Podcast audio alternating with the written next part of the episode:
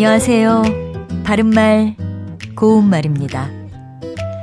KBS 텔레비전에서 평일 아침에 방송되고 있는 해볼만한 아침 MMW라는 프로그램이 있습니다. 여기서 M은 머니, W는 월드를 의미하고요.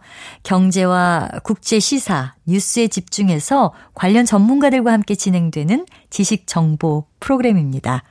이 프로그램의 요일별 코너 중에 알아두면 폼 나는 지식 이란 게 있습니다.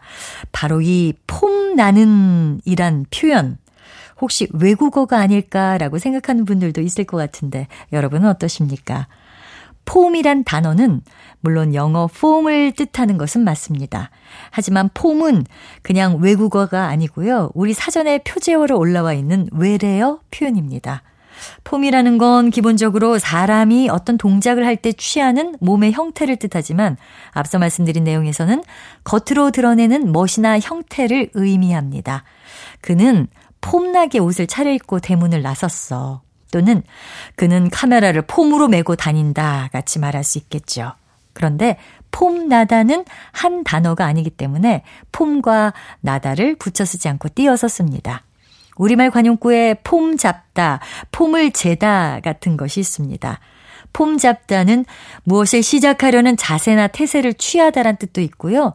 으슥거리고 뽐내는 티를 짐짓 겉으로 드러낸다라는 뜻도 있습니다. 특히 후자의 뜻으로 쓰일 때는 관용구 폼을 재다와 같은 의미가 있습니다.